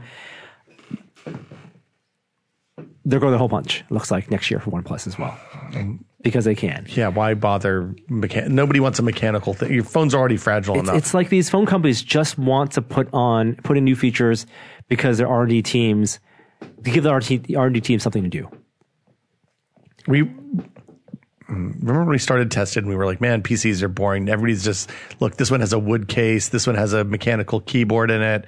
Nothing ever changes. It's all the same. Hey, welcome, welcome to 2010 phones. 2010. Yeah, phones were exciting back phones then. were exciting and through like 2014. yeah, like every year it was exciting. Yeah. Once the seven looked exactly like the six, it was like, who cares? Yeah. have you guys used a phone with 90 hertz display Uh, it's only use the i- what is it, the iPad, uh, pad iPad, yeah. Pro? which that's 120 hertz. okay, And uh, phones like both the Galaxy S20 and also the One Plus and their other phones as well. The SUSE has one has a 120 hertz panel Yeah. Yeah. from Samsung. Um, Seems like it would eat it's- battery. It does. It does eat battery. Is it selective? it's- Is it always 120 No, hertz it's or is it? variable. Oh, it's a variable. Okay. It looks. I. I I don't think we need necessarily 120. I think 90 is good enough for phones, but I'm you know living with the 120. I, I, might- might be, might, could be convinced otherwise, but that's something that I feel like A- Apple. And I my guess is they are not doing it because of battery life. Yeah. but I feel like it would, from experiential standpoint, on your day to day thing you do the most is scroll web pres- web browsers, web pages, um, Twitter, right? The home screen, the extra smoothness is immediately noticeable. yeah, I would imagine that 60 now looks like a frame, like a slideshow. like, tuck, Yeah. tuck, tuck, tuck. My my next upgrade for my PC is going to be a high refresh rate display. 'cause You know, that there's some crazy ones at CES, like the thr- 360 300 I plus. don't yeah. already talk to Nvidia about them. Yeah. Hello. I, I will come see that Please do. because I that, can bring it. in. It's it's tiny. It's like a 24 inch 1080p panel. that's insane. esports. An insanely high frame Yeah. rate. Is that necessary over 144? I, I'm I want to. My whole pitch to Nvidia was, hey, send me one of these so that I can try them into the different frame rates and see if you can see a difference. we looked into it because of VR. We looked into like what doctors, uh, uh, people who study this There's stuff, no- s- say that the human limit is, and it's around a thousand. But the thing is, they like the science. Like it's it's the science is questionable all the way through on that. Like it's there's not the studies have been for other things that that was the thing that they picked You know, up incidentally. let's just say that a scientist said a thousand anyway, Yeah. and so that's like, if that's like a theoretical ballpark, Yeah. three hundred and what forty? Sixty, I think. That's like getting there. I mean, that's amazing. the thing Nvidia said is that when you put an esports professional in front of like a professional Counter Strike player, Yeah. in front of one of those panels, they had like a thirty percent higher headshot Were rate. they also on drugs? I mean, probably all Adderall? jacked And they're up all, on Adderall yeah, or exactly, Sudafed or right? something. Pop the Yeah. Adderall. You don't take advantage of the temporal resolution Yeah, no. until you, you have the So you've got to neurons be able to see through firing. time. I need Yeah. more frames.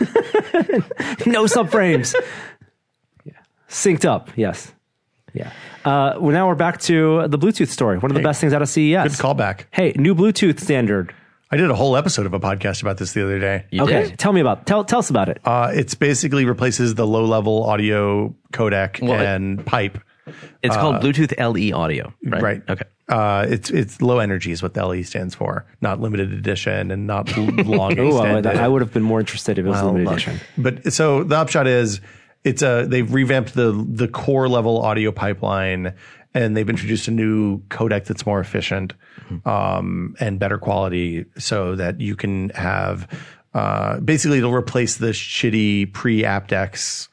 Um, Bluetooth audio pipeline that we've had and should provide much better battery life and and add additional features. So, for example, right now, if you have truly wireless earbuds, when the way the Bluetooth works is the signal goes to one of the earbuds and then it blasts through your skull from that earbud to the other one and it does a little bit of a latency correction on the first one. So now it can do multi-point, and that means that even like if you're on an airplane and you and your whoever you're sitting next to on the airplane are watching the same movie on an iPad or something, you can theoretically blast that to both sets of. Well, that's actually two different features. once. Two the, different features, The multi-point yes. is one thing, but then there's also this broadcast idea, Yeah. where you can broadcast to on an. As far as I know, like they haven't said the limit, but multiple different par- targets, which that's awesome. Yeah, like if you want to lay in bed and watch TV with your headphones on, so you're not annoying everybody in the house, then that's an option. Since college, I've always wanted the ability to listen on demand to what anyone else walking around me is listening to. If you were to, what you know, open that up. If you I were mean, to say, so like, you want to call- podjack? I'm people. my No, own. he wants to squ- he wants to be squirted at. Squirt, yeah, you I'm want a- people to squirt you. I'm my own radio station within 50 feet, and anybody can listen to what I'm jamming Nobody- to. nobody else wants that, If they Jeremy. see me doing this, they're like, "What's he on?" Well, And you, they- you got to wear the LED jacket where you can like have the name of the song and you're then the four digit key code to, to check in on the back flashing Yeah. in, in RGB, and then you go, oh, got to tune in to to to one eight five two right there. I'm telling you, dude, that actually sounds really cool to me. you put on your AR glasses, and when you look at Jeremy, you see at the bottom left like the old MTV Right. music video thing with like the artist and the song and the album and Yeah. the label, and then you know you can you can jack in. You Yes. can, you can. Hey, B- be yo, Jeremy, will you squirt some music at me? turntable.fm, but Oh. in XR. but it's not like s- it's squirting in real time into any number of people. I love that. Unsubscribe. Do you remember that stupid Wired article about podjacking? That they the thing that they made up where some guy was on the bus and he was like, "Oh, this." He just walked over to some woman and unplugged her headphones and plugged plugged her headphones into his phone so she That's- could listen to his music. that's rude. And I was like, "That's assault, borderline, It, it borderline would, assault." Hmm. it would make the flash mobs th- much Silent easier to sync discos. up. The silent discos Yeah. much easier to sync up. Oh yeah, yeah. Everyone tunes into the right frequency. Mm-hmm. Nothing screams. I just watched Hackers. Like, hey, I want to go see a silent disco. You know, well, you know, the problem is solved just by having FM tuners inside phones again. I just mean you could just listen yeah, to the but radio. then, then you got could broadcast your own distortion. FM. You're right. You're right. I, you know that was what I was thinking in the Zero- 90s. zero latency. Right. if you want to hear more about Bluetooth LE, you can find on techpod.content.down. Yeah. Guess Check it what? out. I do have to go. Oh no, Oh, no. Jeremy needs to go. We're going to wrap this up really quickly. Hey, Super Mario, Super Nintendo World. Yeah, you- can you punch a block for real with a wristband? That's what I, got from that video. I think that's exactly what it is. Universal Studios Japan. Later this year, it's gonna uh, yeah ahead of the Olympic Games. Later this summer, before the summer, is gonna be opening uh, its Super Nintendo World Park, and there's a little bit of a, a preview trailer that's doesn't really show any of the actual attractions, but it does indicate that you will, like Will said, have some type of wristband that will then track your progress through the world of this park You got to punch the question blocks. coins, question blocks, Yeah. power ups. And the uh, a map of the park will be on your phone, and it will look like a game world. it might get kids actually interacting. Why not combine this with the wa- greater world, you know, as a whole? Do a kind of um, Your Ring Fit Adventure rings. love it. exactly Yeah. like like the, the Pokemon game Put or these Ingress. blocks all around town. I love it. Yeah, Yep. Get them out there. get your high score. Like, with- like if they were physically there, like geocaching, Mm-hmm. that'd be great. What if? What if? But like, what's the power? Like, do kids eat? Like, like what's Mushrooms? the Magic yeah? mushrooms? Do people want them to eat mushrooms? Flowers. No, that's bad too. It can all be virtual. Kids just love collecting things. You get hats. That's true. You get I hats. do love Come collecting on. stuff. Mario Odyssey. Get get a new hat. Uh, Every- that's- yeah, okay. It's supposed to be a That's- highly technological park. I am curious about it. Yeah. There's going to be one in the U.S. as well. Oh, I okay. somewhere. They have the license. I believe so. Oh, I can't wait for that to open then. Yeah, maybe maybe Florida. Um, one last story.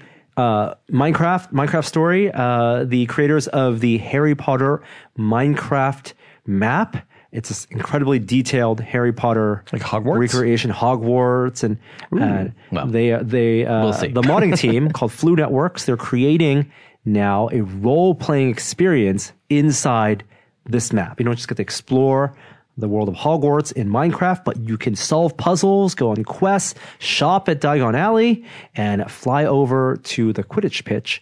Um, so it's going to be even more interactive. This shows the power of Minecraft. It's not an officially licensed thing, but the fact that these hobbyist map makers are now incorporating real gameplay. Was there ever an MMO based on Harry Potter? No, I don't think so. I don't think so either. What a missed opportunity. No, MMOs were dead by the time Harry Potter came online. Are they dead? I mean, Okay. yeah, they became live games. Yeah. And that does it for technology news. Uh, before Jeremy goes, um, I want to let you know that this episode is also made possible with support from Capital One. Capital One knows life doesn't alert you about your credit card, and that's why- why they created Eno, the Capital One assistant that catches things that might look wrong with your credit card, like over tipping, duplicate charges, or potential fraud, and then sends an alert to your phone and helps you fix it. It's another way Capital One is watching out for your money when you're not. Capital One, what's in your wallet? See CapitalOne.com for details. What are we doing? Let's do VR Minute. The VR Minute. Virtual reality this week. What do we got in VR? I got five minutes. Oh, you got five. It can really be a five minute VR. What have you been playing lately? Both of you. I've been playing a lot of pinball, and this is not an easy thing to set up, but and it has to be on the Rift. So if you got a quest, you got to do Link. But you know, people have been emulating pinball machines for Yeah. a long time I know now. somebody who made a hardware controller for emulated pinball machines. Right, but I did that for VR pinball games because I feel like they crossed the threshold into the, um, this makes sense Hmm. because you do got to move your head around to play pinball a little bit. It's not like joust, right? I love emulated video games and they work great in Maine, but emulated pinball games never have Yeah, because you because yeah. you got to get some physical They're not movement in 3D, there, yeah. because you got to read that the physics in the ball. So that visual pinball is a thing where you can um, load up any like they've just done every game. Like uh, the people who make who make these. Are they licensed? Of course not. No, you got to download the ROM. you got to man. download the table. It's all been like hacked together by these people who who love pinball. And now you can play that in VR. And I've been and over the past couple of months, people have been making like dedicated VR cabinets where it's not just the table; it's the full cabinet and it's the legs and it's got an environment. And you're in a room and you're standing on a floor, and it's just it's so fun because every couple of days people release a new table and it's just like, hey, now I can play Taxi. Now I can play Theater of Magic. It's fantastic. So I've been doing a lot of that. I just got finished doing my judging stuff for the for the VR awards for Dice, um, and I played a ton of Blood and Truth, which is PSVR, right? PSVR thing. Mm-hmm. Yeah. I, it's from the people who made London Heist, which was Yep. one of the early PSVR demos that we saw. They were like, "Wow, this is like a real video game in VR in like 2015." Yeah. and it's really like it is amazing what they managed to wring out of PlayStation hardware and and what the PSVR can do, which is like you know the headset's fine, the controls are a little limited, Mm-hmm. uh, and I thoroughly enjoyed that. Like the kind of like th- it's just a it's just a surprisingly delightful thing. Um, that and the other one was the curious, the curious the story of the stolen pets. How is Oh, that? It's awesome. Awesome. It is super duper good. Wow. Like it is a total sleeper. It looks like a kid's game. It's, kind quest, of a kid's it's game. Quest game. It's Quest. I played it on Vive. Okay, so it's I everywhere. assume. Great. The Curious Tale of the Stolen Pets is what it is. Right. And it's like this puzzle game. It, the art direction it is so good. It's all these little tiny worlds. Um, and it's not it's not like super immersive or anything, but you can only play it in VR because of the way the perspective. There's a lot of perspective stuff. Um, and it's voiced wonderfully. It's just it's just a it's the kind of game that you, I didn't expect to see in VR. What's the shooter we played? Oh my gosh. Um, it's on um, phew, Use that memory. Hyper It is Hyper Dash. Dash. That's the that's the racing bad game. name. That's the racing game, isn't it? Is it Hyper Dash? It is Hyper Dash. Okay, great. Nicely Wow. wow. I, I pulled that out of my butt. done. Okay, so that this is a um, it's in beta. You- Yeah. you, can go It's on, on to the to the- Discord. yeah, you can, well, you have to find the Discord by going to the Oculus Quest Reddit subreddit. You'll find the Discord link in there, like buried in the, in the topics. Go to that, uh, download the beta to your computer, the APK, and then drag it over using SideQuest. Worth your time. So it's a multiplayer shooter 5v5 with good graphics. It's free locomotion, no jumping, but instead of jumping, you teleport and kind of warp your body Right. onto pretty far. I think the range is really far. on Yeah, and the there's not much of a cooldown on the But teleport. The other cool movement mechanic is that there are these rails on the map, and you can warp onto the rail, and then you're gliding along like skateboard style. Like Jet Set? Along- Yes, and that's what makes it fun. I think it's not it doesn't move as fast as I want it to. They're tweaking everything. Is it a barf factory? Do you get sick? I don't get sick. Oh, wow. Not at all. Okay. Now there's a strict deathmatch mode, and, and there are bots in this. It's all multiplayer, so you, you're they have servers right now with bots that fill up these maps. Bots are fine. They're fodder. Um, but the most fun mode is they do have a uh, escort the cart mode. You know, like um, like TF2. like TF2 and also Overwatch, Echo Overwatch, yeah. Combat. And Jeremy and I played that 2v2, Well, some one- randos. 1v1 for a while. For, a while. And that was super fun. Yeah, Huh. Uh, you have your standard hit scan weapons, so you have your uh, kind of shotgun, pistol, two handed guns. There's a rocket launcher that you can aim after you fired it, um, and it does require quite a bit of timing and skill. That's awesome. it's really rough. It's it's totally free right now because they're oh you know it's a beta. Try it out because it's uh, you know it's- for the quest. There's just not that many shooters that are really accessible and arcadey, and this is one- this is one of okay, so I go to the Quest subreddit, I search for Hyper Dash, all one word. You can then probably- I go to the Discord and I request a key from the Discord, Yeah. and then they send me an APK, which Not- I sideload onto the Quest. them. Knock on the door, say uh, you know Palmer sent me Jeremy sent me. right. That Jeremy right there. I'm trying Oh. to look. I'm trying to look at this game that I played um, a while, me to- I- a the- couple weeks ago. What is the third person game, Jeremy? I can't remember the name of this. What- It's early access game in VR, third person. You play like the stick figure. You don't mean the under percents? no, no, no, Uh, no. Um, oh no, I don't know the name of that. But you Oh were my talking gosh. about like puppeting yourself. yeah, it, it's this guy uh, released in early access. He was, he's been posting on on Reddit. Um, give me one second because I can actually scroll through my playlist to find it. But the idea is you can play it in either first person or third person, and in third person you are essentially puppeting and it's full body. So they, they have kind of IK with free locomotion. So you're using thumbstick for moving around, but the arms and looking around for this character Is is you. is, you. So it can get they do a little bit of vignetting as you as you turn left and right. Um, but I the reason I picked this up was, you know, one wants to support the indie developer, but also because as we were talking about playing Jedi Fallen Order, I was wondering, could this game, like a third person action game, work well in VR, where you are puppeting the character, maybe you have free hand control, motion controls for the lightsaber, uh, but you're, you're aiming and firing, um, and then you're looking around the environments, like, you know, kind of edge of nowhere, but with more action. Yeah. And I thought that would be such a fantastic idea. And after playing this game for a little bit, I'm, I'm a little bit less convinced about it. Um, there's a big disconnect between when you're puppeting the character, because when you're aiming, you're not pointing you as the god avatar where you want to fire. You're kind of aiming the hand up and down. It's a situation you need to cheat it a little bit, probably. One hundred percent need to cheat it. Where once you zoom out in a third person view, I think it's better if then it, it- your hand aiming, your god hand aiming, is where the the puppet aims and it kind of you know triangulates to that position. yeah. Uh, phew, I want to remember the, the name of this. While hey, while you're playing, I played the new Pistol Whip map that came out. I didn't know Pistol there Whip was one. Yeah. yeah, it's very good. Yeah? like it's it's very clear that they were watching all the people that are streaming that game, playing it, and finding out what people like and what they respond to. Free? Uh, yeah, it's all. I think I think all the DLC for that game is. Mm-hmm. uh, the, the, I can't remember. I don't want to say that, but yeah, it was free and it's it's lovely and very very good. Okay. Um, I also finally played Beat Sixer, Beat Saber 360. Oh yeah. yeah, it's really hard. My It's very difficult. my son is totally hooked on it, and Really? he is uh he's in the top ten of one of the songs on Expert. Wow. Oh, Yeah, but it's the 90 degree. It's the 90 degree uh, okay. legend on expert. I think he's in the top 10.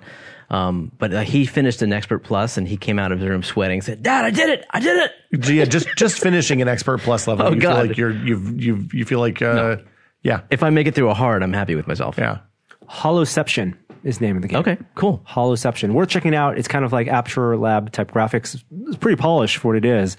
Uh, and, you know, it's like a physics simulator. So you can beat up these enemies and kind of throw them up in the air, slow time down.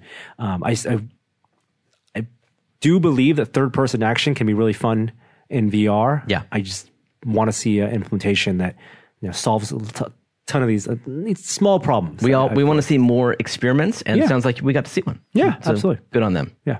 Continue working on it. Cool. Um, I think that does it for this week then, because I know you have to go. Yep. We have an outro this week, Jeremy. We do. Uh, yeah, forgive me if we played this before. This is from a little bit ago. It's from. Uh, Can I plug my podcast? I'm so sorry. Yes, do okay. it. Do it. Hey, uh, I started a new show a couple months ago. It's a single topic tech podcast where we talk about one thing every week. If you like to learn about one thing, a lot about one thing, I do it with Brad Shoemaker, who you may know from such sites as Giant Bomb. Charismatic Um, guy. Very lovely man. Uh, one of my one of my uh, dear dear people. Um, but yeah, you can find it at techpod.content.town. And yeah, if you listen to it, I would love to hear what you think. How long is your show? It's usually about forty five minutes. Very reasonable. Yeah, we like to try to keep it in one commute. Yeah. You learned something from, from I working mean, on this you'll, one. you'll learn something. Yeah, for sure. No, I said you learned something. Yeah, I don't want to working on- do any more three hour this one. podcasts. no, thank you. This is um uh, can't touch the bead. Have we played that? I don't think so. All right, here we Oh go. wait, no, we have. Oh, really? But let's play it again why? because I'm sure it's a good one. Why? uh, oh, you know what? I'm on. This always happens when I'm doing the AirPlay thing. I gotta You're on the touch TV. thing. Gotta go to Roadcaster. Uh, here we go. Here we go.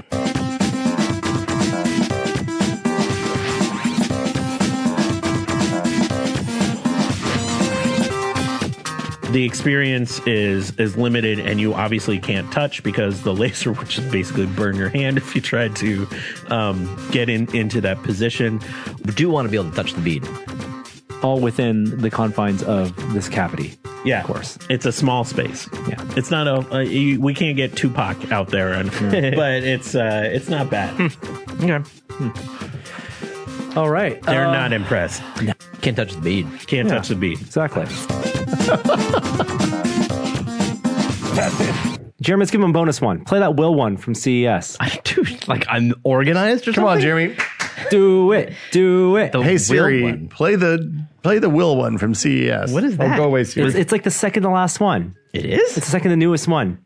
Is it forks when you're eating too fast? I think that might That, be is, E that it. sounds like it. That was the year that, that stupid fork came out. Hi there, I didn't see you.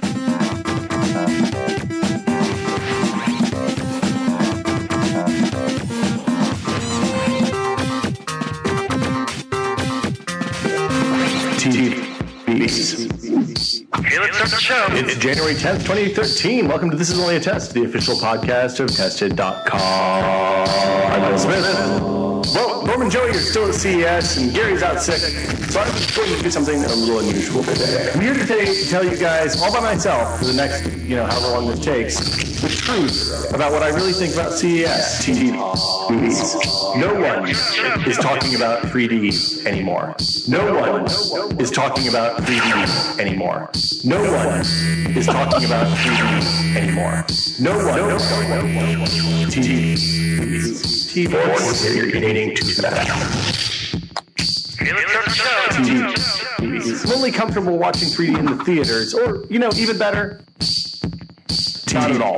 Good riddance, 3D. I bid you adieu. Smart TVs, on the other hand, don't seem to be going anywhere. TV, help TV windows to hopeless DRMs, to Android 3.0 demos that were really just video loops, all the way down to forks to tell you when you're eating too fast. Forks when you're eating too fast. Forks when you're eating too fast. No one is talking about 3D anymore. No one is talking about 3D anymore. No one is talking about 3D anymore. No one. No one. Seven years later, still true. Well, except there's VR now. There was VR then, wasn't there? Barely. Barely. But no one It's talking about 3D about anymore. 3D anymore. It's definitely true. All right. See you next week. Bye, everybody. Bye. Thanks for having me.